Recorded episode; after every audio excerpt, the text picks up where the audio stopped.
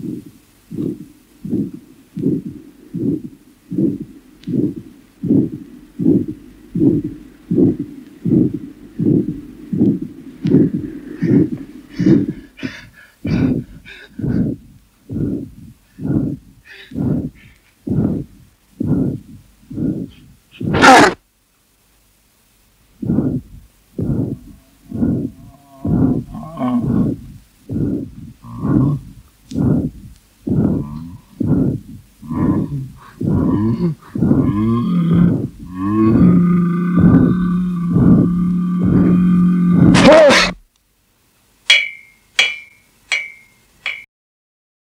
Good evening, listeners. Welcome to the Something Wicked podcast. After our last outing discussing the crazy mad world of Cliff Twemlow, we thought we'd bring things down a notch or two uh, tonight and delve into something perhaps a bit more civil, a bit more well mannered, and that being the world of Montague Rhodes James, uh, M.R. James as he's more commonly known. So, we're going to be discussing the brilliant short stories the adaptations that have come from those and just really sort of eulogizing about the man himself and his brilliant work. I mean, I personally would describe him as the master of the English ghost story. I'm sure I'm not alone in that. Uh, would you agree with that, Dave? I would say that was perfectly put, Lee. Yeah, is there anyone The you could master. think of that could rival him for that that title? Uh, Well, I certainly don't know about the English ghostwriter. I, I suppose you could say that you've got the uh, Edgar Allan Poe's and you've got your Lovecraft, haven't you? and Sure, people yeah. like that. And you've got Charles Dickens as well, uh, who's written some good little ghost stories. Quite different to. Uh, Uh, absolutely, quite different. Quite Mm. different. uh, You know, because you know, obviously, a classic ghost story is uh, is a Christmas Carol itself. A fabulous story it is, but it's much more a- a story of um, redemption and inward looking about morals and one thing another. Whereas uh, M.R. James is uh, is about malevolent malevolent forces. well, that's it. If you out- think about the Christmas Carol, nature. those ghosts are they've come to help Scrooge ultimately, haven't they? You know, they're they're quite benign and helpful, but uh, James's ghosts, spirits, beings, whatever you want to call them, they always are very nasty, and that is Horrible. certainly one of the aspects I love about the M.R. James stuff. and uh, you know, as a devout, you know, Christian, if you like, uh, which he was, he's quite big on this idea that scholarly people who um, are doubting Thomas's beware, beware. Yeah, there's a lot. You know. uh, you know, Warnings for Curious is a perfect title, isn't it, to sum up uh, Yes, a lot of these yes. stories. You can revisit the stories, can't you? This is the great thing with M.R. James's stories. You can go back to certain ones; they're such classics, and you can tell them. I mean, I've been quite fortunate in recent years to have been paid to be a storyteller and uh, to tell stories to to quite young children. Oh yeah, yeah. And I've, without any shame whatsoever, used Whistle and I'll come to you as a, the go, a ghost story to tell kids because you can adapt it slightly and move it around in different ways. And uh, it's brilliantly gripping, you know, and it's quite simple as well. So the, the actual detail of it, you can change it a little bit because it's quite a simple story. And most of his stor- stories are quite simple stories and they tend to have one or two wonderful moments in them that you build up toward, towards you know great proper ghost storytelling Yeah, I always think the finales are very satisfying. They don't, they don't sort of let you down at the end, do they? yeah absolutely there tends to be like a horrific moment in most of the stories that leave a mark and i think that's true in the short stories um, as well as in the film adaptations because there's little moments like I think it's in Casting the Runes where he puts his hand under the pillow and he feels what feels to him like a horrible old mouth or something and Yeah. that's just a brilliant kind of creepy image you know And it's it's got nothing to do with the rest of the story, really, has it? no, no, it's not. But it's just exa- well, that's very true about that, and mm. that's of course not used in any of the adaptations, but that's just in the original story. That particular moment is a wonderful, creepy moment, and that's very true of the actual short stories themselves. They they tend to have maybe only three or four in total, but three or four great creepy moments in them. I think that's a good thing, isn't it? He doesn't overload the stories with No, with horror, but when it does come, and like you say, you, you're looking forward to it. You know something's coming. Um, I remember but, reading something Christopher Lee said. I think it was in an introduction to one of the M.R. James books I've got. He says it's like reading a newspaper. Oh yeah, this happened, that happened, then that happened, and then it'll just be one line that completely takes you off in a different direction and sends a shiver down your spine. Yeah, absolutely. You know, I'm thinking yeah. about that scene, particularly in uh, Treasure of Abbot Thomas, where oh. you think he's pulling out this bag of gold. It's leathery, it's wet. For all intents and purposes, it is the gold that he's looking for. And then suddenly that mm-hmm. line, it put his arms round his neck. That yeah. comes from nowhere, doesn't it? And really shocks yeah. you. It's a brilliant bit of writing. Well, that was absolutely, when I started reading his, his short stories, my absolute favourite was it? The, the Treasure of Abbot Thomas because yeah. it made me realise not only was this a great ghost story, but it was it had this great little build up, this great finding out through the um, the stained glass windows mm. and through the secrets within the church. I thought that was a great idea for a story. And it really drew me in, and I thought this guy's great. You know, he's he's got these wonderful little niches to his storytelling. I thought that was probably the best of the ones that I was reading at the time. And, and funnily enough, I found Casting the Runes slightly disappointing uh, from reading it because I, I, thought Night of the Demon, the film, which is kind of how we all got into M.R. James in the first place, I think, such a brilliant film that the actual short story didn't quite have the same impact. It, so it was kind of role reversal for me in, in that yeah. one. But with Abbot Thomas, when I read it and then watched the um, Lawrence Gordon Clark adaptation from the 1970s, I was initially slightly dis- disappointed because I loved the short story so much. Yeah, they do change a lot in, in the adaptations, don't they? I think, and and talking about Abbot Thomas, I did read recently that that was a story that James wrote very quickly because was it in the first collection of short stories? Uh, yeah, they, they wanted one more, the publishers, because apparently they could charge more if there was so many pages. Right. You know, in the ah. book. So he said, "All oh, right, okay, well, I'll do this one." And yet the smell was there, as intense as it had been in the well. And what is more it came from outside the door. But with the first glimmer of dawn it faded out, and the sounds ceased too. And that convinced me that the thing or things were creatures of darkness, and could not stand the daylight. For anybody that's new to our podcast, uh, the Something Wicked podcast is, has not been going too long. This is the fifth one we've done. The reason we wanted to do this podcast is me and Dave are just interested in lots of different things, lots of esoteric stuff. Absolutely and that's sort of the format, isn't it? We'll talk about anything that we're interested in or fascinated in, because we do get to chat about things Absolutely. we love, and M.R. James is certainly near the top of that list. Um, Indeed, and I think what we're trying to do also is is to. Uh, you know, we'll talk on serious matters, we'll talk on uh, not so serious matters, we'll talk on literature, we'll talk on strange, and interesting British characters, and maybe further afield as well but we'll take things very seriously, but we'll also have a bloody good laugh. Yeah. We might even do so with the Montague's uh, at Montague's expense at some point. But it's quite hard to really with MR because his stuff is I don't know, it's timeless, it's brilliant. I, am just such a massive fan, so it's kind of hard. It's kind of hard for me on this one to be. I can't really with M.R. James because it, it's really important to me to be honest. Can you remember when you first heard about M.R. James or the first M.R. James thing that you came across? Right. Well, here's how I remember my sort of introduction to M.R. James was firstly, I had a little uh, novella uh, of uh, two short stories, a tiny little book, one of these little booklet things. Little, I, yeah, I've still got it knocking about somewhere, and basically it was two stories. One was The Body Snatchers by, I think that's Robert Louis Stevenson wrote that. Yeah. And the other story in it was uh, The Haunted Doll's House by M.R. James. And I really enjoyed reading both stories, but I particularly like The Haunted Doll's House. Mm. I thought that was really interesting, quite creepy. Um, but then I didn't think much about it. And then I remembered seeing again for the, f- the first time uh, in ages the. In fact, I'm not sure I even did see it.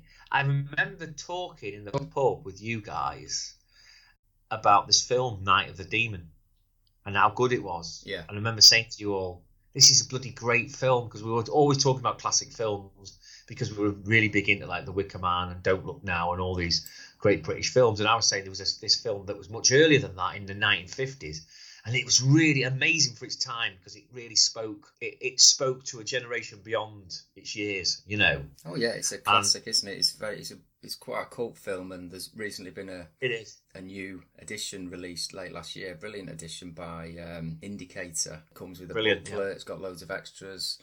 Um, limited edition. It even comes with like a little calling card from Karswell. Absolutely. If, if you're lucky, not all of them do apparently. No, but, uh, no, I if you ordered so. fairly soon after Early, its release, yeah. uh, you got one, and I'm lucky enough to have one.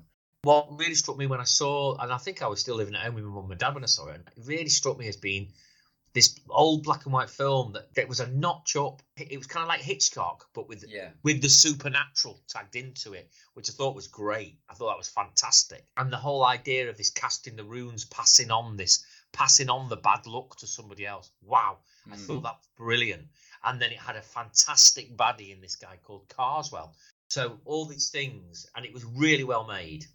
I thought it was really well Is made. It Niall MacGinnis plays Karswell. Niall MacGinnis. I always think I'm going to say Niall Quinn, but uh, yeah, Niall MacGinnis. Yeah, he is great. He's great. And I particularly like that scene in the where he's being the clown at the kids' party, and the storm comes. It did seem different. I know what you mean when you say. Well, that. I think it was um, Jack Tourneur who had um, he'd been a big Hollywood filmmaker. He, he, made the the Cat People, I believe, in the 1940s, which was quite a classic. You know, it's not as good a film as Night of the Demon. Night of the Demon's a really great film, and uh, and it's I think it's really it's acknowledged as that now. But the Cat People was his at that time was his tour de force, and he was acknowledged as a a pretty great sort of noir filmmaker, and he does a he does a brilliant job on it. He does yeah. a really brilliant job on it. He keeps you in suspense, and it's been criticised greatly, I suppose, for the demon itself showing the demon. But you know, I've grown to love the demon over the years in Night of the Demon.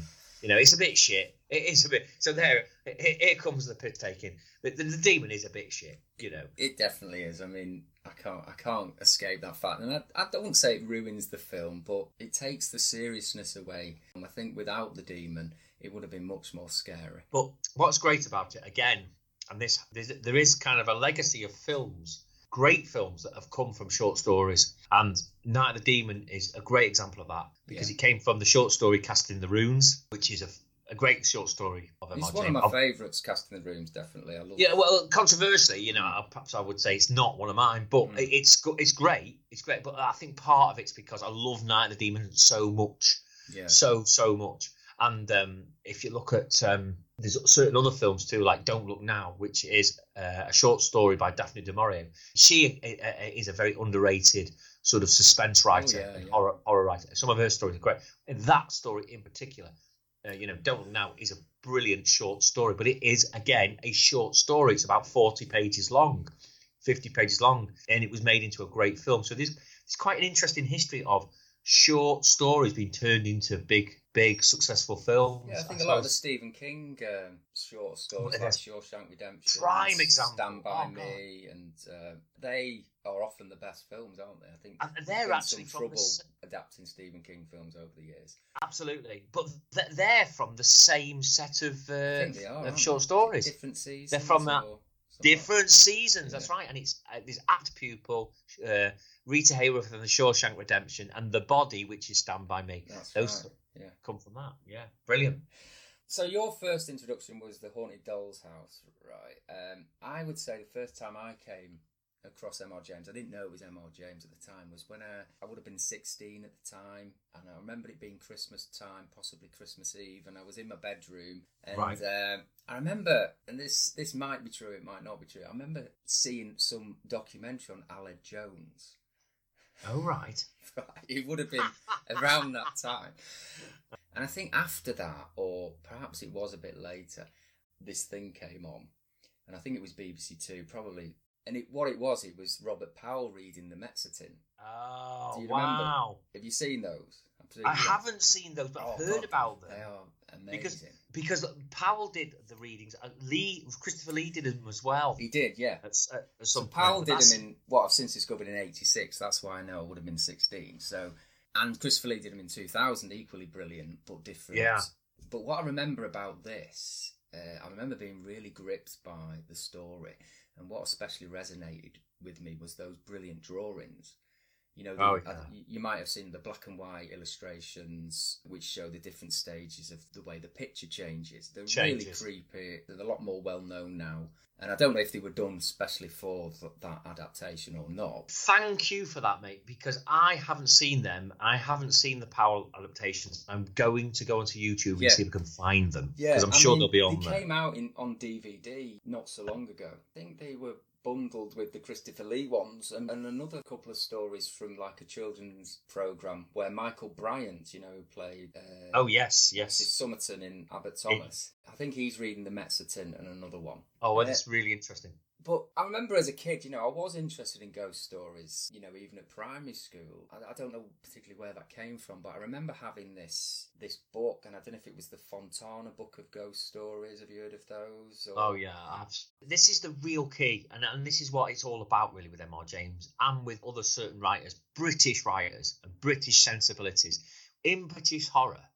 So if you look at Du Maurier's Don't Look Now, if you look at uh, you look at say Dracula, you look at Frankenstein. But if you look at the particular ghost stories of, of M.R. James and some of the others, the British ghost story is all about that moment, that spine tingling fucking moment you know that you you- that you're anticipating it's all about the anticipation and when it delivers Yeah. you know that's why the the woman in black is so effective Oh, yeah, because when that delivers and she's you know there's no doubt she's incredibly influenced by Mr James in her story writing Yeah. she's got to be Have know you read it? I've, I've I've read bits of it. I've read parts of it. I've heard an audio book of it. So you know, I find it very good. And I found I thought the I thought the adaptation on ITV was very good. Not so Yeah, sure oh, yeah, about the that bloody was great. Yeah, the, I the, the the sort film's of good. I do think the- the film has got some genuinely scary bits. yeah, it has. I just think it's o- it's just a little bit over emphasized, you know. Whereas the I The just like adaptation uh, that ITV did is better, I think. It's great, but I love those British TV adaptations of things from the Mm. seventies and eighties. Slow and ponderous. Yeah. you know. But the book. Dave, I would recommend the book wholeheartedly. I mean, I think I possibly bought it when I was in Whitby. That's where it's sort of set in in, in it, the northeast. And uh, I couldn't get on with it at first. I have to admit, there's a bit of preamble with Arthur Kipps and his family at Christmas, but then he starts to tell the story, and then it, it moves Yeah. to the story flashback form, if you want to call it that.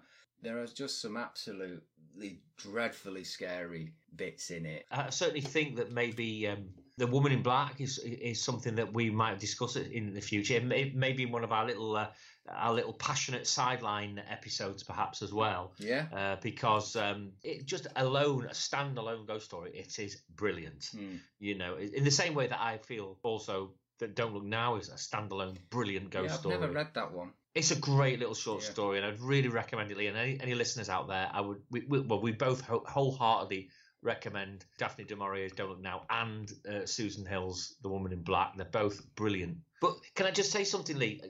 What you were saying there about finding it hard to get into at first is very interesting because that equates so well to uh, M.R. James's his work. I think sometimes when you first get hold of a volume of his short stories, you can find it very hard to get into for modern modern literature standards. You know, it's kind of very old worldy. It's a bit sluggish, and it's dealing with things that perhaps and You certain don't know much cer- about. You know, you haven't No, got exactly. references, have you? the, some of the phrasing and some of the intonation and some of the um, some of the reference point is quite baffling at first.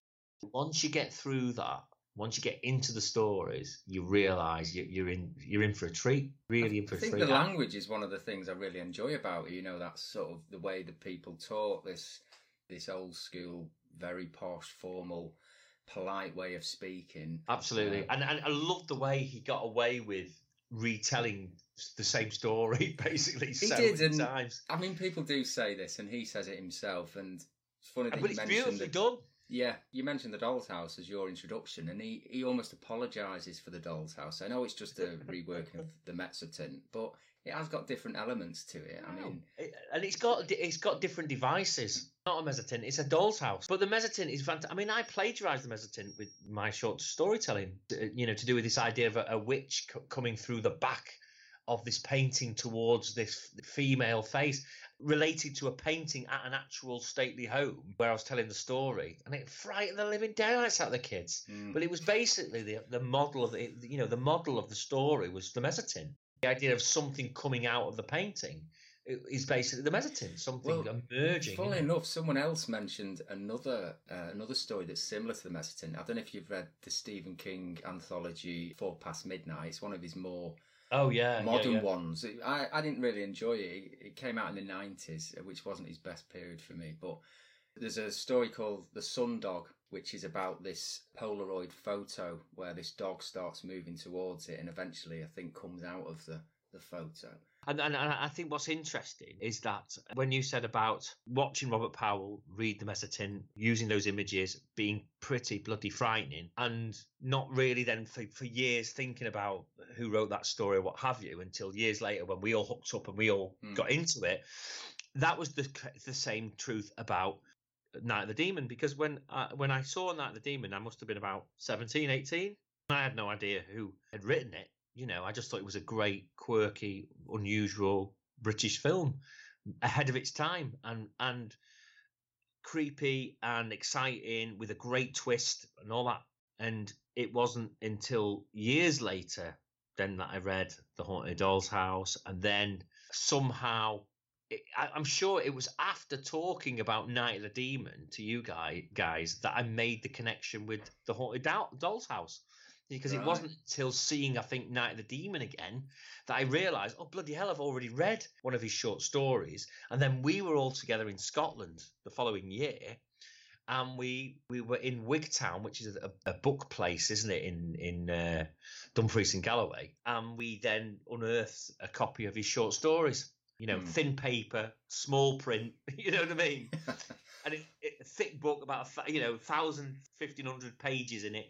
So it had lots and lots of his short stories. Yeah. and one of which not only was um, the uh, treasure of Abbot thomas but there was also lost hearts which we need to come to and talk about as well. Yeah, yeah, yeah. And that we was really need to talk about. Funnily enough, when I was saying about the Treasure of Abbot Thomas was sort of an add-on to his first collection, he didn't even want Lost Hearts in there, wow which uh, defies Wow. belief, really, doesn't it? Because it is a brilliant belief. story. if there's one story that really, if you read it, has a big impact, it is Lost Hearts uh, because it is such a nasty, dark. It's a fucking nasty little story. It really is, and So many of them are, though, and that, and that is definitely something I love about him. He doesn't hold back. no, You know, his ghosts and beings, they are terrifying, and they don't they don't let people off, do you? You know, even when Paxton puts puts back the uh, crown in uh, Warning to the Curious, he still gets killed. Yeah, You know, it's like no, no, no second chances. there's no forgiveness. No. There's no no there's no relent. And what he does very well actually is this idea, this prime sort of primordial, primeval kind of instinct, the fear of being chased, the fear of the unknown chasing you, the fear of someone who is a little bit crazed when caught you on the hop, you're not in the mood for this. And you'll you'll feel like you're being followed by someone. It's it's kind of like the idea of the nutter on the bus, in a way. you know what I mean? And he does do that really well, and you, that comes across so well in Warning to the Curious that this nasty nutter chasing you, and then suddenly you feel like you, your feet are in quicksand, and you know, or you've got your feet are in custard, Yeah. and you're trying to drag yourself back home away from this very scary individual. Yeah. Brilliant. That's brilliant. And, and often people say that these characters deserve what they get. They're nosy, they're arrogant, they're greedy, so they go after treasure and stuff. So they get what they deserve. But I don't think that's necessarily the case. I think sometimes in the adaptations they are shown to have negative traits, but in the stories they're quite innocent people, really, aren't they? If you think about it in Whistle and I'll Come to You, he is kind of pompous and, and arrogant, but his arrogance is simply that he doesn't believe in suspicion. He believes in science and not superstition. And he, he poo poos the idea of superstition. And he, he gets absolutely terror, terrorized for his, It's- for his disbelief. Yeah, the, the punishment doesn't really fit the crime of It finding a whistle and blowing it. I mean, he's It's a bit like. he, is, um, he is Hordern portrayal of him is very prideful and smug, and uh, exactly, you know, especially when he's replaying that scene in his head about how he uh, he outmaneuvered the colonel with his uh, rational thinking and clever lines. Yeah, yeah. But in this story itself, the original story is, is um, he's described as quite henpecked, isn't he? Um, Yeah. Parkins, and uh, Yeah. his friends take the piss out of him a bit, particularly one Yeah. of them, and uh, so he doesn't seem like he deserves what he gets, and Well, he's a, he's a sad he's a sad figure. Really, yeah, isn't he? he's a lonely figure, and a lot of them are. I think a lot of them. He's got his nose in a book all the time. He never takes Mm. any holidays. He's sort of forced into going on a little sort of. I think in the, I think in the original story, it's um, does he actually go on a golfing holiday? Or he attempts to go on a golfing holiday, which of course in any of the adaptations that they, they take the whole golf idea out of Yeah, the whole yeah. equation, and uh, he's basically a bit of a nerd. This very small but very scary story is enabled hugely by the fact that Michael Hordern plays the character with great eccentricity, mumbling and stumbling to himself, and you know, It's that um, scene when he looking very down- happy with himself when Yeah. he's had a thought in his head about something. But that's his one moment of glory, isn't it, out of the Yeah. whole episode? Because the rest of the episode, we see him really awkward. He, he doesn't know how to talk to people. no, exactly. That's He- it's genius. He's, he's lonely. It's wonderful what, what he does there because what, whatever's explained in the actual short story, Hordern just shows it on screen. And again, it goes back to this whole kind of 1970s filmmaking, 1980s television making, anyway, which is very slow. Quite often, there's no music. There's just strange eccentricities going on there, you know. You can't The, um, recreate that now, can you? Because I, I was thinking about this, you know, uh, because they did bring back the Ghost Story for Christmas in uh, 2005, 2006 when they made Yeah. uh, A View from a Hill and Yeah, that wasn't 13. too bad. That was a good adaptation, but Yeah. and it is a good story. Yeah, there's that seventies tone, and you You- know, there's you- no way you can really recreate that. It's not the fault of any can't. filmmaker now. You Uh, can't recreate 70s TV just as you can't recreate 70s filmmaking. And, you know, there's some of the greatest things that took place in, you know, you're never going to be able to recreate The Godfather, or, you know, or the French Connection, or, yeah. or The Exorcist. And in this country, you, you're really going to, you're just not going to be able to remake Don't Look Now, and you're not going to remake like, The Wicker Man, are you? No. So it's really, really, and they've tried, and it's been fucking disastrous. I mean, I'm sorry, but The Wicker Tree was just, uh, was- Oh, I've not seen it. I didn't want to see it. I think the Dear- trailer. Dear God, dear Uh, God, put it was off. fucking dire, man. And there was a, you know, there was a t- appalling remake of The Wicker Man. Oh, this God, don't don't remake class, and, and it goes for M.R. James. It goes in a way, has to be said, really, for when you have a classic version of Whistle and I'll Come to You that's been so brilliantly done that Michael Hordern and um, uh, Jonathan um, Miller. help me out, Miller, thank you, Jonathan Miller did such a brilliant job in the in such a minimal way to make it as creepy as possible. We, did we need the John Hurt version in the two thousands? You know what, Dave? I like It's that It's not bad. I know it's not Lee. I agree with you. It's not bad. because you know that has got huge criticism because it's not faithful to the story, and it does make me think why on earth did they call it Whistle and I'll Come to You? Because fans of Whistle and I'll Come to You are obviously going to be pissed off or a bit irritated that it doesn't have a whistle and it, it's completely different. And people that don't know the story, they won't associate Whistle I'll Come to You with anything. So why call it that? I don't really know why he did that. But on its own, as a standalone piece, I really like it. I think you've you've nailed it there, mate. Really, I think that's that's kind of the issue. Really, it's a good, it's a great little horror story, but it's not whistle, and possibly that's it for me. I need mm. to go back to it and watch it again, if I'm being honest. Yeah, it's a good ghost story. I mean, if you think about what followed that, which oh, you know, it was anticipated and we were really excited about it. The Tractate Middoth, you know, Gatiss is doing an MR James. Everything looks perfect, doesn't it? Because he's a massive fan, and I, I do love Gatiss. yeah. I just thought it was rubbish. I, I really did. I mean, what I did don't you think, think it was that bad. I thought it had some merit, to be honest. Which I did. which I did. bits? Tell me. I thought I thought the very end was quite good. There was some sort of CGI horrific moment at the end of it, which was quite good. But it it, it tried to have a little humorous element in it that didn't quite. No. That was pretty poor, to be honest. Yeah. And Gatiss shouldn't have gone there with that, really. And they moved it to the fifties, which I didn't like. I didn't see. Yeah, that. yeah. The View from the Hill adaptation was quite good. You know, it, It had was, some it merit, but, but again, it's difficult when you've read the story first and your imagination is always is better than Mm. what can be conjured up in a fairly low budget TV production.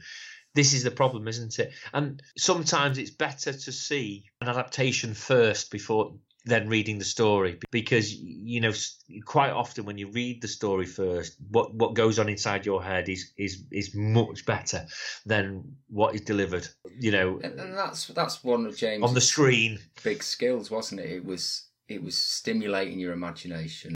Is it the the quite small M.R. James story called The Rose Garden, where the one moment in it that just lingers in your head is that when the person looks across the flora and fauna uh, into the into the woodland in the garden, they see a decaying head. Yeah, yeah, Oh, yeah. And, I mean, I mean, it's it's things like that that are brilliant. You know what I mean? And he does it out of nowhere. It comes out of nowhere Mm. when he when he says Mm. it, and that's what's great about his writing.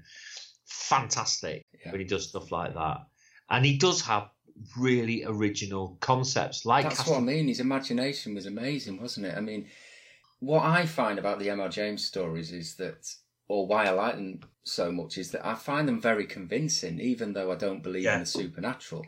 It's, Yeah. They're convincing because he's an ex. He was an expert in medieval history and archaeology in churches and abbeys, um, myths and legends, and pretty much everything he wrote about to set the set the scene of the ghost story. And it, it's those elements.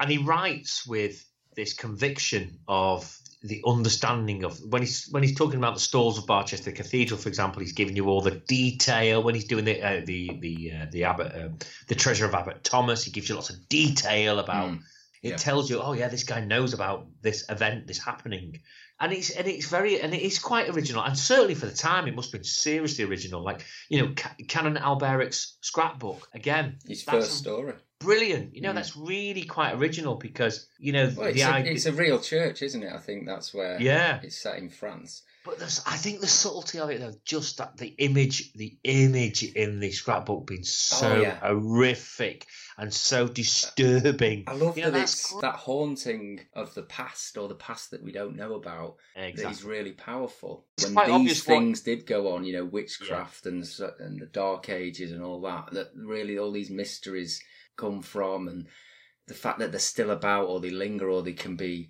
uh, Exactly. provoked into into appearing again. Oh, absolutely, Mm. and and then there's a lot of you know you know you go back to casting the runes again. You know, quite obviously, Car- the Karswell figure is a is a kind of a- Aleister Crowley figure, and it's very very convincing. It, it- it's you know it's as convincing a sort of occult a, a, a, a cult figure as um, uh, Mocata in uh, The Devil Rides Out. Mm. But you know, The Devil Rides Out is a great romp and a great story, and I love it. I absolutely love it, and I love the idea of the Mocata character and the Count de Richelieu and everything. But it's, you know, It doesn't seem as real as an MR James it's story, not. It's not. When you read that story, and when you get a situation where the the writer is using kind of quite stereotypical figures like Rex Van Ryn, who's this tough guy, and these kind. We Dennis Wheatley um, doesn't quite have. Well, he, d- he just doesn't have the skills of M.R. James, does he? No, you know, he, no. he would have said that himself, though. Dennis Wheatley would have said that himself. Have you read it? I've read uh, quite a bit of it. Yeah, Mm. I've not read all of it, but it's kind of like a it's a xenophobe's delight, mate. It's pretty racist. I have to be Yeah. It's a shame because I love the film. You know, I Yeah. absolutely love the film. I love the Mocata character, Charles Gray as Mocata. Hello, I'm Mocata, Mm. and uh, you know, um, and uh, Target himself. What's his name from Emmerdale? Patrick Uh, Mower. Patrick Mower. Patrick Mower being possessed by the devil. You know, God's truth. I can't get away from him. Uh, it's good fun. It's great fun, and it is quite. It's got some generally great moments in it, and it is a real play on the whole Al- Aleister Crowley thing. You know, this idea of the occult, the dark, deep occult taking over, possessing you. You know, and then you've, you know they they actually raise the goat of Mendes, the devil himself Oh yeah, classic In the- line that. in the woods, you know. He appears in the woods out of nowhere. Wonderful. I think it's a brilliant little scene that works Yeah. so well. Yeah. So it's great. It's a great story. It's a great romp. But what you've got to remember, I suppose, with M.R. James is he- he wrote God knows how many short stories with a multitude of different ideas going on there. And Yes. the Devil, Devil, Devil Rise Out is one novel. You know what I mean? Yeah. So his sort of grasp on the subtleties of the ghost story was in a different league, really, wasn't it? Absolutely. Have you? I mean, I don't know if we've mentioned this, but have you got a favourite of uh, his stories? Well, I think The Treasure of Abbot Thomas, and I think Lost Hearts, Yeah, do a top three. and I think I, I would say Canon Alberic's scrapbook. I think. Yes, a lot of people. I mean, you know, Robert Parry, Robert Lloyd Parry. That's his favourite.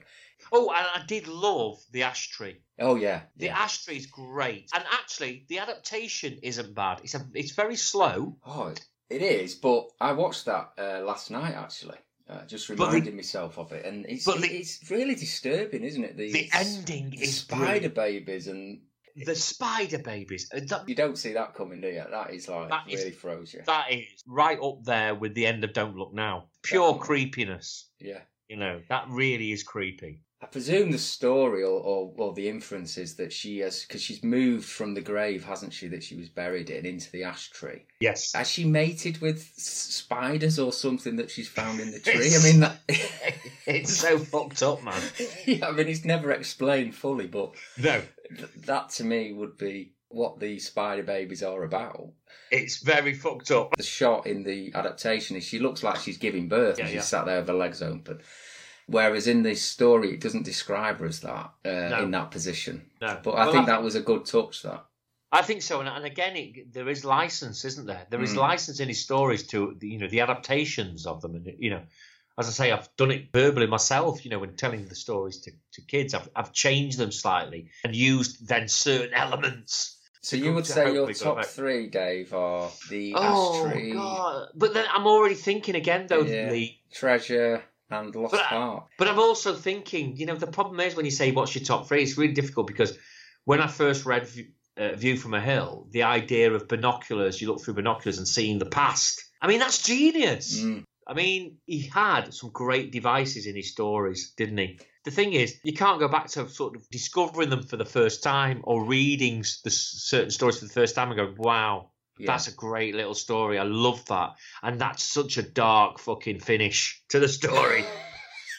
you know, it's like, Too right. I mean, that's why I loved Abbot Thomas because he goes through all this elaborate research. He's kind of like Indi- the Indiana Jones of the theology world, right?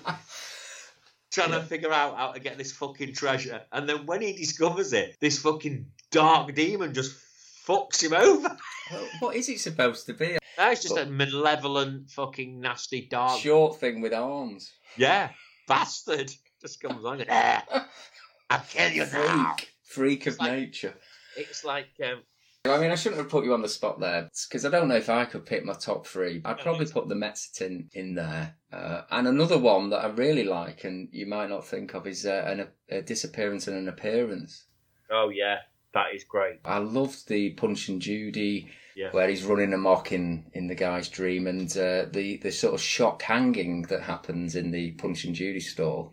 I, Um, I think this is what's interesting, really, about about when we're saying he, he repeats the same story. What what he does do is there is there is a similar story thread quite often, which is curious man goes searching for some antiquity and ends up being fucked over by it, right? By the by the dark demons that come out of it. Mm. But the devices that he uses in all these different in, in these in if you like the same story are brilliant.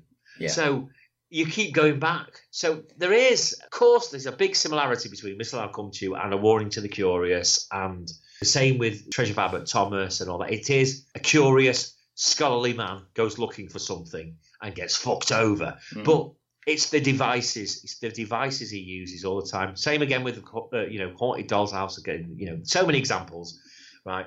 But the devices are different and clever that then there are stories that aren't down that avenue, I suppose. You could argue, but you know, Lost Hearts is is about um, it is again though the, someone who's curious about something in you know in history. Yeah, he's got an obsession. His obsession, and he's he, he wants to you know, but it's slightly different because he is basically this self-obsessed bastard who wants to live forever, and and the way he does it is by murdering children, you know, and that when I read that story, I thought, my God, this guy's a dark bastard. That's the thing, isn't it? It, it does surprise you, given that these ghost stories Wow. were written like a When century written- ago. Exactly. He is really, really dark, and even today, if you remade that now, I mean, you could you could very, uh, spe- I mean, Lost Hearts in particular, you could really remake that for the BBC, couldn't you? A Sunday night special or something in two parts, I don't know, but you could redo it. It would still be a very dark, very, very creepy. yeah, they, they would Story. probably have to tone it down because I Probably we've gone that way a bit, haven't we? we with, have gone uh, that way. Not Yeah. wanting to upset anyone. Well, we have gone that way, and we're not wanting to upset someone because it is really about the corruption and the abuse of children. That Mm. story, you know, it's about the corruption of innocence. It's about taking hold of innocence and destroying it, Yeah. and then and ultimately, you know, uh, innocence, I suppose, wins, but but uh, only for that particular child. You know, you know, I'm getting a bit deep on this, but it is a very, very dark, very dark story, and I'm sure that he, you know, did that purely to terrify the life out of these students at Cambridge Mm. who were missing uh, Peter and Mater and, and Nanny at home, Mm. but were there, you know, fondling each other's testicles in, in the dorms, you know, for comfort and terrified that maybe MR James, the housemaster, might come in and rip out their fucking heart so he could live forever Mm. at night. Yeah. So he, maybe he did, you know, he, he obviously used. I mean, quite a lot of his stories were there to scare the living daylights out of his students. You know, Yeah. they loved that. They wanted him to tell them. It's interesting that he didn't seem to take them that seriously. He just saw them as a bit of entertainment. Um, he was more interested in the other things that he wrote about, you know, the scholarly academic stuff. And he's sort of quite dismissive in a way of his own stories. And uh, Well, he what he was really, I suppose, was dismissive of his, of his own genius because, and I'm sure if, as he would have believed that his spirit would live on, that he'd be looking down now, shaking his head, thinking, Jesus, they, they, they only know me for this. They only know me for telling these bloody ghost stories. True, yes. Not my serious work. Yeah. Not what I was really about, which is I my think theology. What, what you do appreciate from reading the stories is his knowledge of these other subjects, and uh, it And probably does prompt people onto trying to find his writings on medieval history and archaeology, and uh, Of course, exactly. Uh, and that that understanding of his learnedness, if you like, you know, which he plays upon throughout his stories, is a great hook in the stories. You automatically, when reading it, realise you're dealing with a very intelligent person who's written it. So therefore, it makes the stories more compelling. And it Yeah. makes them seem th- th- there seems to be more reality in the story because of all the history that he embeds in the story. Mm, yeah. Clever. Do you think you know the adaptations better than you know the actual stories? Because I think I, I have to confess that I probably do. Oh, oh yeah, fucking Mm. hell yeah. Did you see them, any of them, in the seventies when they? I mean, you would have been too young, I imagine. Or I sort of remember them, but I remember the Monkey's Paw, Yes. which I'm not sure was an was a, was a BBC adaptation. I could be right, right, could be wrong. I remember that being very frightening. I was never allowed to watch because I had a very, very overactive imagination and would have been terrified. And I think the Signalman, the Charles Dickens story that was done, which was was that done. about 75, 76, That one. I think so, yeah. I think the first four were M.R. James ones, and then they, they had a break, or in between them was the Signalman. I could Yes. be wrong. And then they ended up the Ghost Story for Christmas series with a couple of completely different ones. I can't, I don't know who actually wrote them. They may have been just TV writers. Uh, the Ice House and uh, is it Stigma? and they're just fucking nowhere near in the same. no, no, they're not. It's kind of like when you watch things as well, like the Stone tapes, Nigel Kneale and all that. Isn't that as well? You know, it's and Crow and things. Yeah, and I've got a huge respect for Nigel Kneale. You know, the Quatermass stuff, Mm. and Beasts. he's a mag- Beast. Well, that's what I mean. So, no, I said call it the Crow, didn't I? I meant Beasts. Yeah. That's what it was called, Beasts, because it was basically about a fucking giant crow in someone's living room with an overacted. Was that the one with Simon MacCorkindale? Fucking hell! What a performance! what a palaver! Simon MacCorkindale's on set.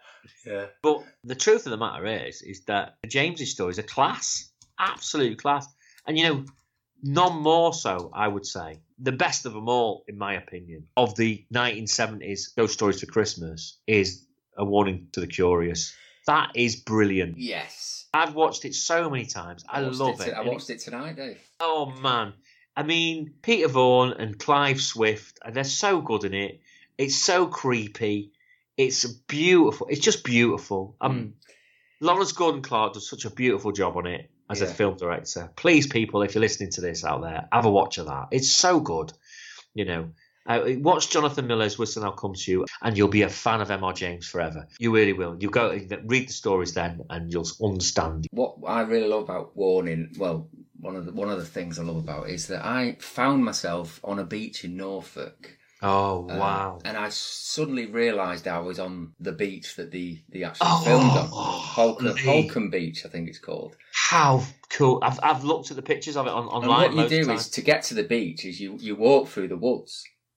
oh, and brilliant! when I got back, I realised that the, the woods were the ones that they actually filmed in. Oh, brilliant!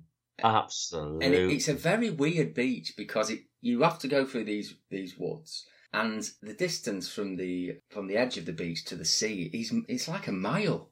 You know, you're walking for ages when the tide's out.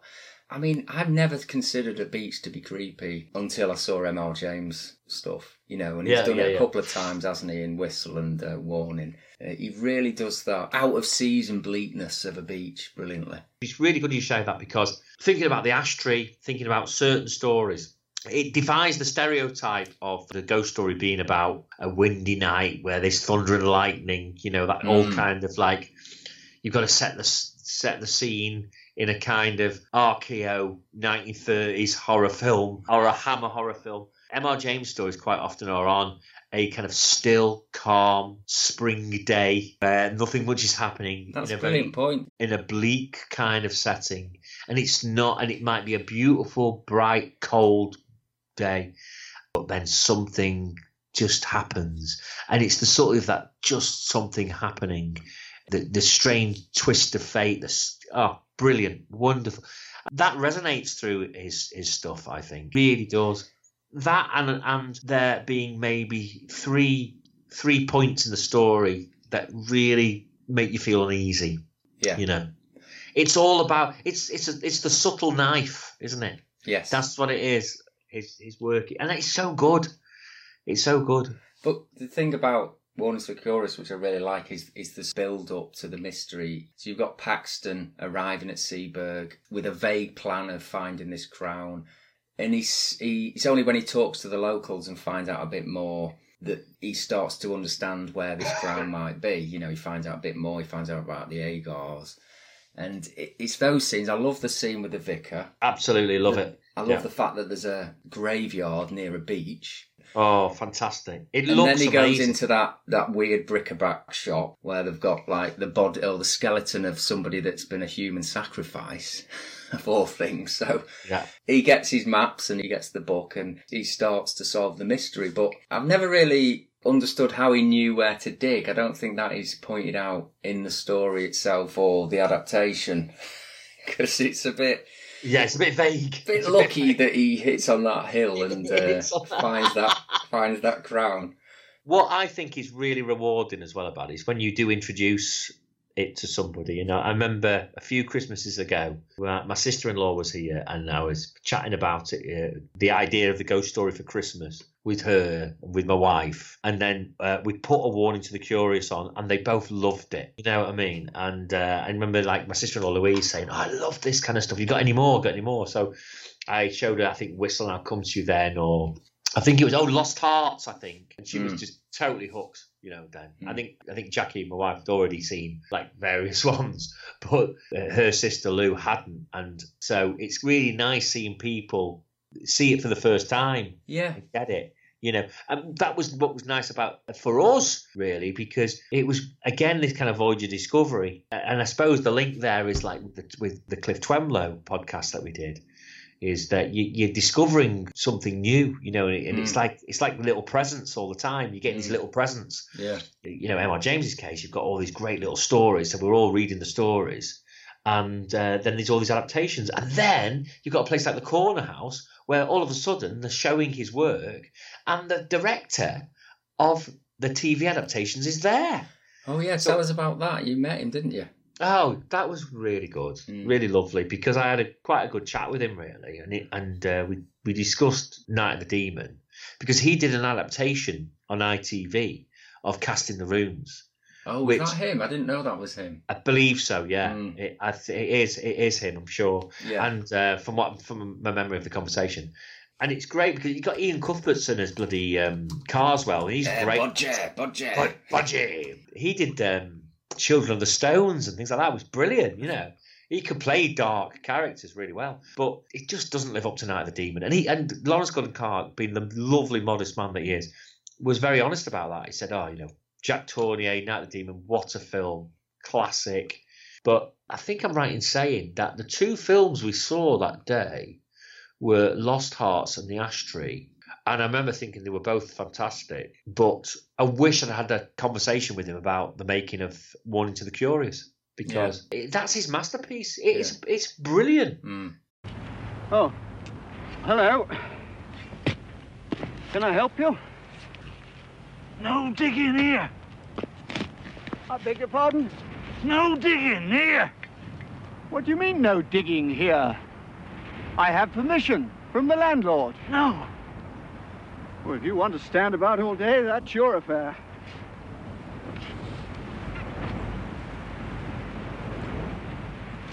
Look, you stupido! I said I'd got permission. Now get out or I'll... I'll get you locked up.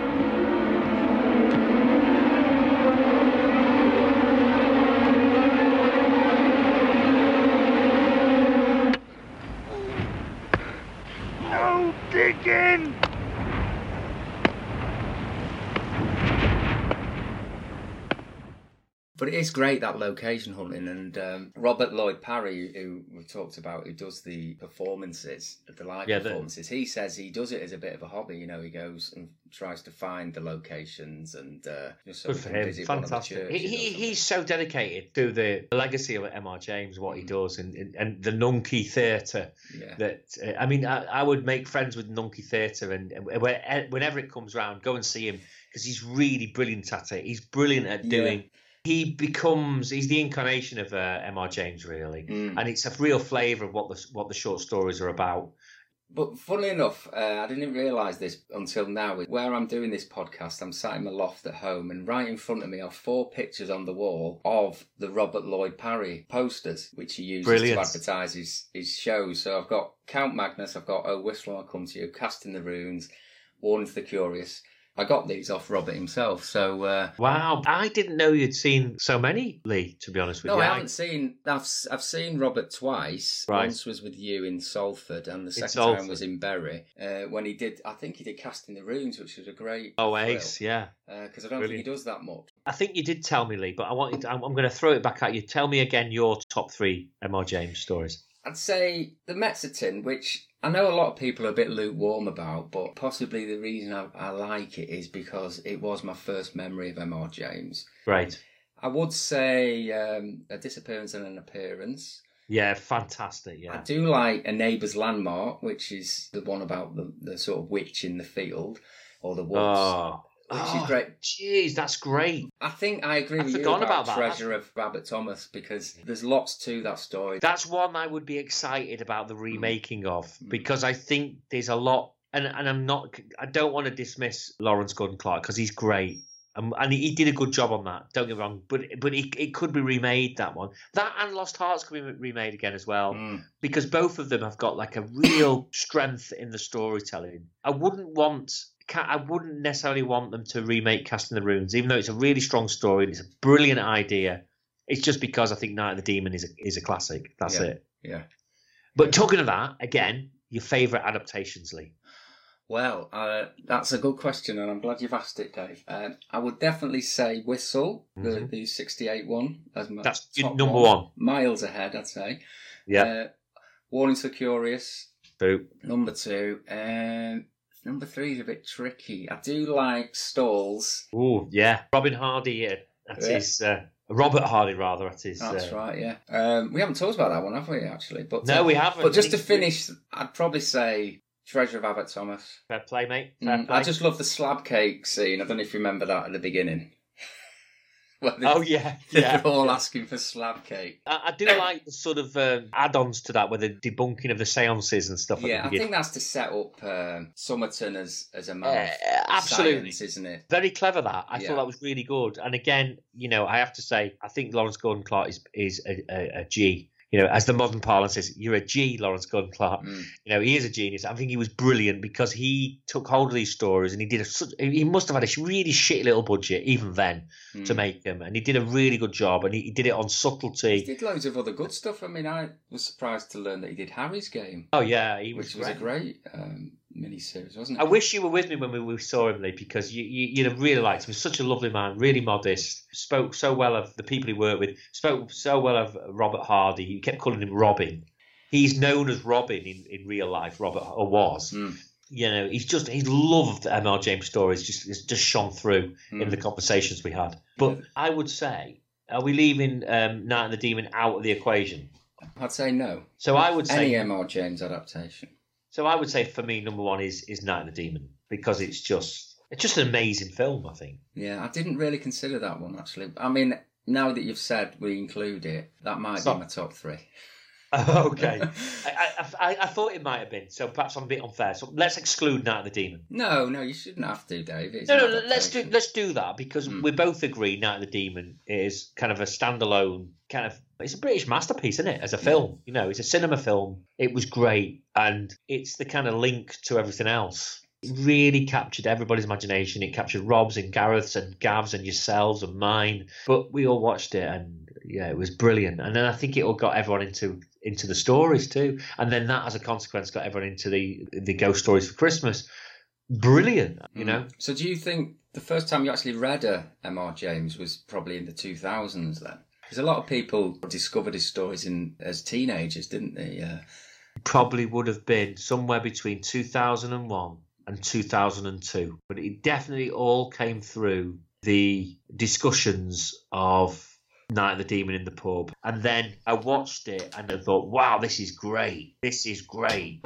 And next thing you know, there was adaptation, M.R. James adaptations at the Corner House. So I might have even seen them before getting uh, getting the books.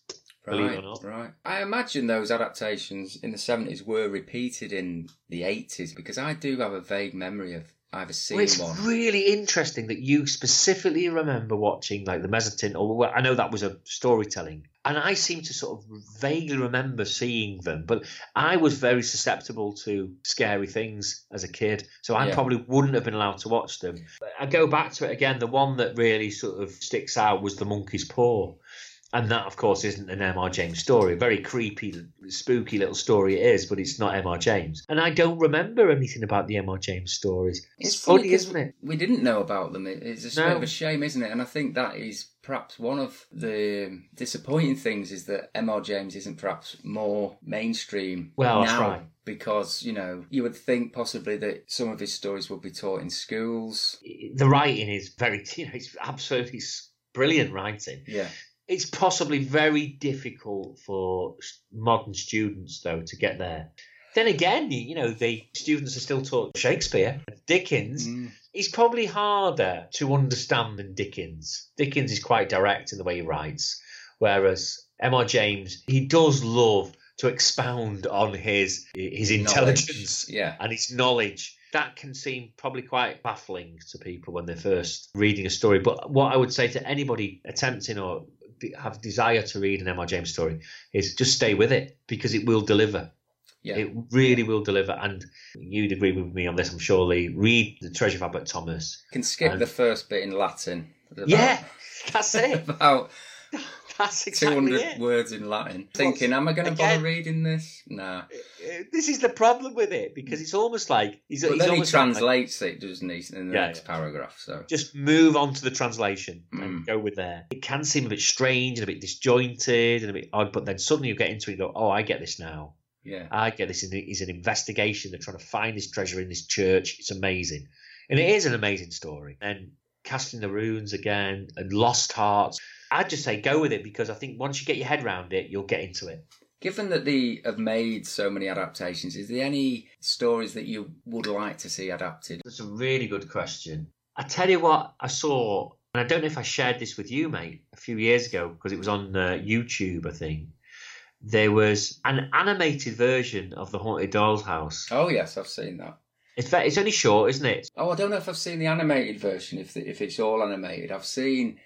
Oh no, it's not. It's, sorry, no, no. Yeah, it's, done with puppets, isn't it? A It's done with it. puppets. Yeah. Sorry, you're quite right. The actual man who buys the uh, the buys the doll's house from the from the uh, the antique shop and what have you. That's all live action, and it's the it's the events in the uh, in the doll's house that are animated or puppet puppet based. I thought it was really well done. Yeah, I think I don't know if it's the same guy, but I think Count Magnus has been done. I was going to say Count Magnus. Well, I was just going to say I I don't know any adaptation of Count Magnus, and I would like to see that.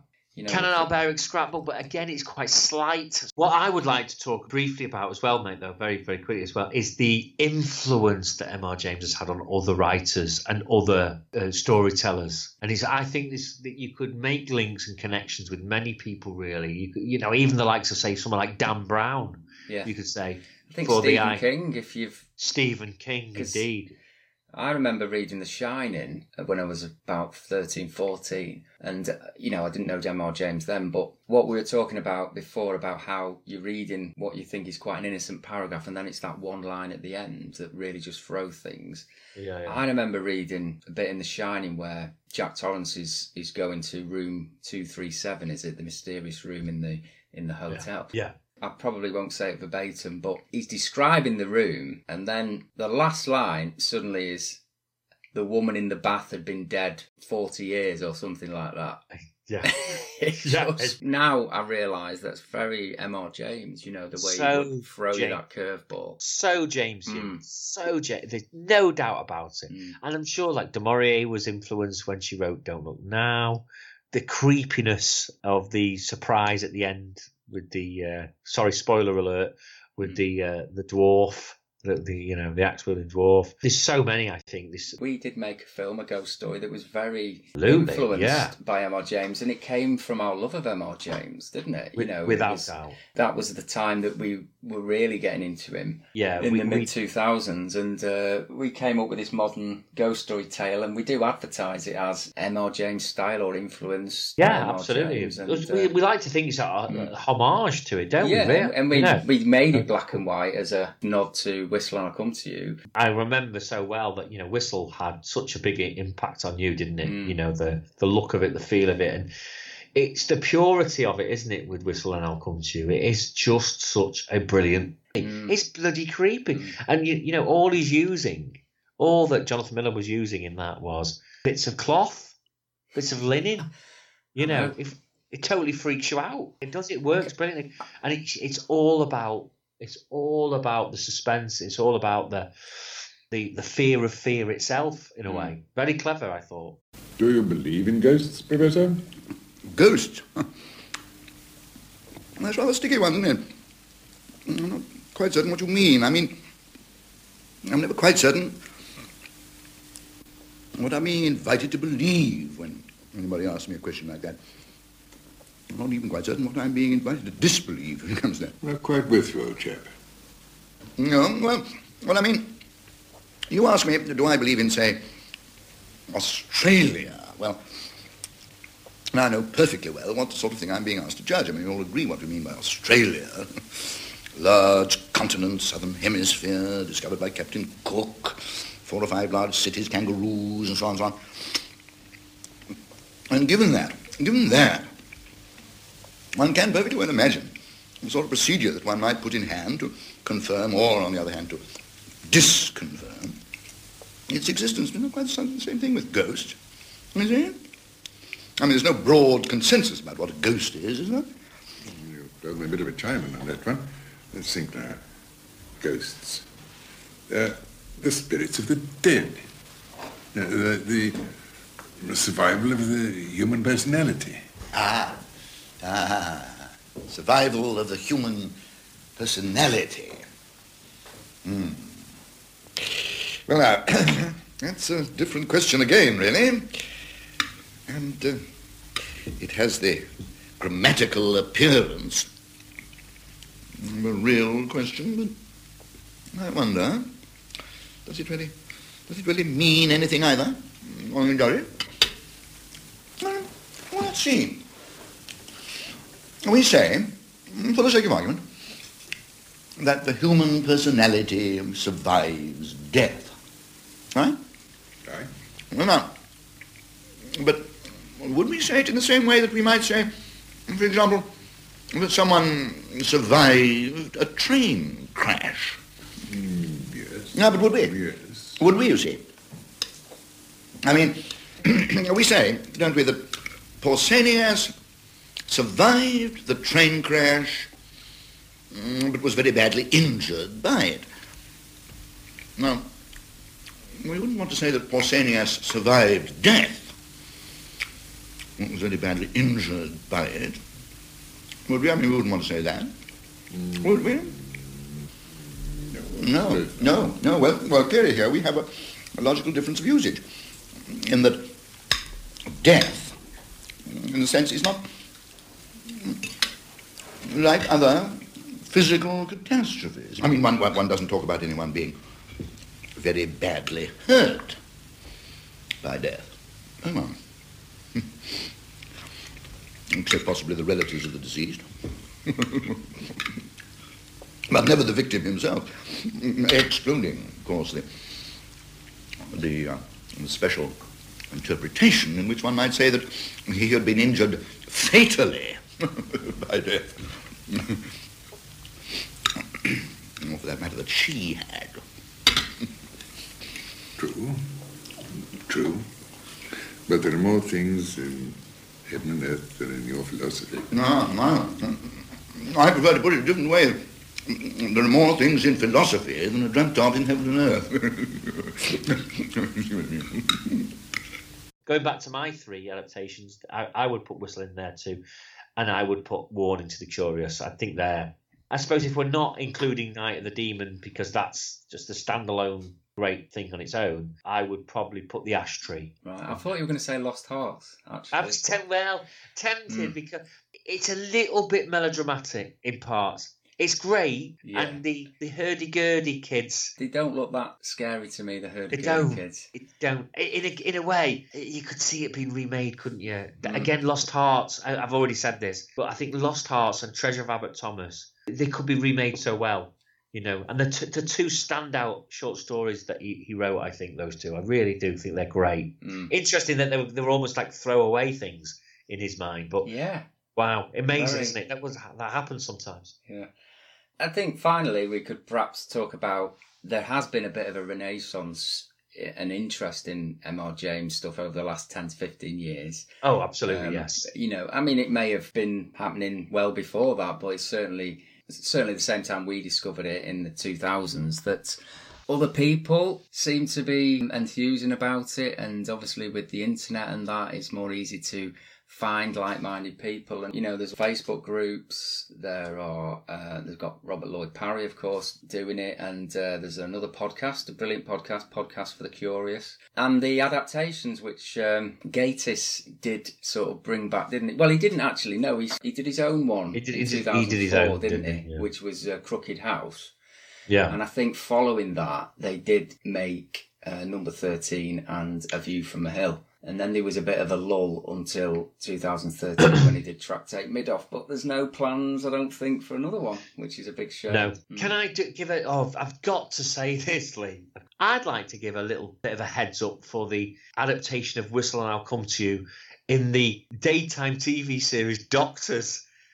Which Superb, yeah. I was really surprised by that. I thought that was that was great, sort of a Halloween special kind of thing. But it was very true, and it paid great homage to um, to Mr. James. You know, really. Mm. I was to- lucky enough that I did catch it before it it dropped off iPlayer because so many people were talking about it on the uh, on the MR James Facebook pages and stuff. So Yeah, it was great. But you know, what's been fabulous as well is we've had a great journey with uh, with Mr. James, haven't we, mate? Yeah. And like you were saying about making haunting image, that was that was a great thing for us to do, you know, and. I personally have a lot to thank him for. I've had a great deal of pleasure out of. It sounds a bit strange to say a great deal of pleasure out of some very dark, macabre little horror stories, but it's a great joy in being a little bit scared. You know, it's and it's human nature, and it's it's important. You know, it's important to have that instinct at times to be a little bit bit spooked, a little bit creeped. It's called it's being a hard to human being. explain, isn't it? It's some people are just not into that at all, but there is definitely some excitement in it. Absolutely, Mm. absolutely, and there's a great excitement in the idea of the unknown. And I think one thing perhaps we didn't say is that a lot of his tales are moral tales, aren't they? They are about Oh, not being too prideful and, and not being greedy and not being nosy. Because, uh, you know, bad things will happen if you do. But but in, in a way, quite often the actual um, Punishment act- doesn't fit punishment the crime. does yeah, not we have fit said the that, yeah. crime. It's true, a yeah. li- it's a little bit like the um, the old uh, Amicus um, films. Uh, There was one where Peter Cushing Oh, runs from a- Beyond the and- Grave. From Beyond the Grave. Thank you. Yeah, when he Pete runs the Cushing- antique shop, yeah. Run the antique shop. You know, and someone steals maybe a, a watch off him and gets absolutely Yeah, but in Beyond the Grave, don't forget, someone nicked. Did he nick the medals? Or did, no, there was one story where he pretended that he had the medals, but he just wanted them replaced. yeah. That was the one where Donald Pleasence and his daughter That's right. uh, Donald Pleasence. him. And uh, there's the one where David Warner is very arrogantly bartering with Peter Cushing and offers him a pittance for this mirror. So right. he deserves it. Then there's the one where the guy swaps the prices of the snuff boxes Yes. doesn't there? And the fourth one, the Ian Ogilvy one, I can't remember what he does. Does he just nick? Well, he can't nick a door, can he? Because that's what he. No. Does he get tempted by the open till? he might do it But he doesn't take the money. So the scene cuts when the till's open and there's all this money that's up for grabs. And that's why he survives the story in the end, I think. But it does seem that the the punishment is far beyond. You know, like you're being buggered in purgatory for the rest for eternity yeah. Well, I you can know, see what you're saying, but for being vain or being arrogant or something. You know. yeah. And there is a touch of that with M.R. James where it, it is people go through like horrific, horrific uh, experiences just because they've Just been a bit of a, slightly poking the nose in. Yeah. yeah, or being a bit of a dick. You know what I mean? It's it's quite funny, really. Brilliant. I wonder if that is uh, there's something about a Puritan in James himself. You know that. Oh, without doubt, without he, doubt. uh, he felt that even the vaguest or the smallest transgression deserves fire and brimstone. Oh, I've no doubt. Listen, as a man, I've no doubt he was a horrendous, self-righteous fucking god botherer. A lot of people who've written about him and knew him think think he was a lovely guy. Actually, um, Well, that's that's nice to know. I'm sure there was that element to him, but uh, I don't know how much he lauded it over other people. Absolutely, and Mm. this is it. Cases like M.R. James, I'm not interested really in the man. I'm interested in his work. So, you know, the bottom line is, if he was a bloody self-righteous arse, that's fine by me. I don't really care, you know. And I suppose it goes it goes down the line about this idea of do you exclude the art because the artist was a dick, you know, the whole Michael Jackson thing and. You, you can't do that, can you? Because you know you wouldn't look at the paintings of Picasso, would you? And you wouldn't look at so many people in the past because you, you know full well that there's a litany of like great artists. You know, uh, probably Salvador Dali, I heard, was a bit of a prick. Uh, Andy Warhol, you know, Mm. Caravaggio was a pedo. You know, so where do you? People don't look at Caravaggio paintings and go, "I'm not looking at this painting anymore because he was a pedo." No. you know, obviously not accusing M.R. James of any of these things, but I'm saying that if he was, you know, I'm I'm a non-believer. He was a Christian man, but you know, part of the fact that he had such faith and such belief in the mysteries of the world makes his stories even more compelling, and I love it. I absolutely Mm, love it, love yeah. it, love it, love it. Yeah, I do love the religious aspects you know, the churches and um, some of the characters, them being abbots or vicars or whatever, you know. Absolutely, absolutely, and it's incredible how how many of us who are, let's say, in the loosest sense, non-believers, you know, Mm. without going down the route of atheism or agnostic or whatever, but you know, non-believers in organized religion are so into like things to do with the spiritual world, you know, and Yes. a lot of that is based around Christianity. You look at the Exorcist of the world, the Devil Rides Out, the the Omen, all the Dark Side, all the M.R. James stuff, all that has very symbolic significance to the uh, Catholic or Church of England symbolism. We're we're right there. We're Yeah. right because it because it Even gives seem to be more into it. I don't know if that's the- the, reason. I wonder Yeah. whether it's because it feels like it adds weight to the story. It Mm. kind of adds weight to Yeah. the mythology and the the Maybe scare. maybe the real believers are too scared to go there, you know, and watch things like The Exorcist and uh, quite possibly. Yeah. So a hugely enjoyable subject, uh, one that is very close to our hearts, as I hope people realise, and uh, it just renews my enthusiasm for reading the stories again and uh, discovering even more. Absolutely, mate. And uh, you know, I could go on into the night talking with you about this, right into the witching hour and beyond, into the dark recesses of the early hours of the morning, into the dark cloisters of the churchyard and beyond. Wonderful stuff, mate. Yeah, so I hope you've enjoyed listening. I'm sure there are loads of massive MR James fans out there, so I do hope that we've done the man justice tonight. We're going to leave it here. You've been listening to the Something Wicked podcast. Please rate us on iTunes and Podbean. And please, if you get a chance, visit our Facebook page and leave comments. Feedback is important to us, so it'd be nice to hear from you. And sleep well, and don't be too disturbed by the rattling in the cupboard in the middle of the night. And don't eat too much slab cake. no.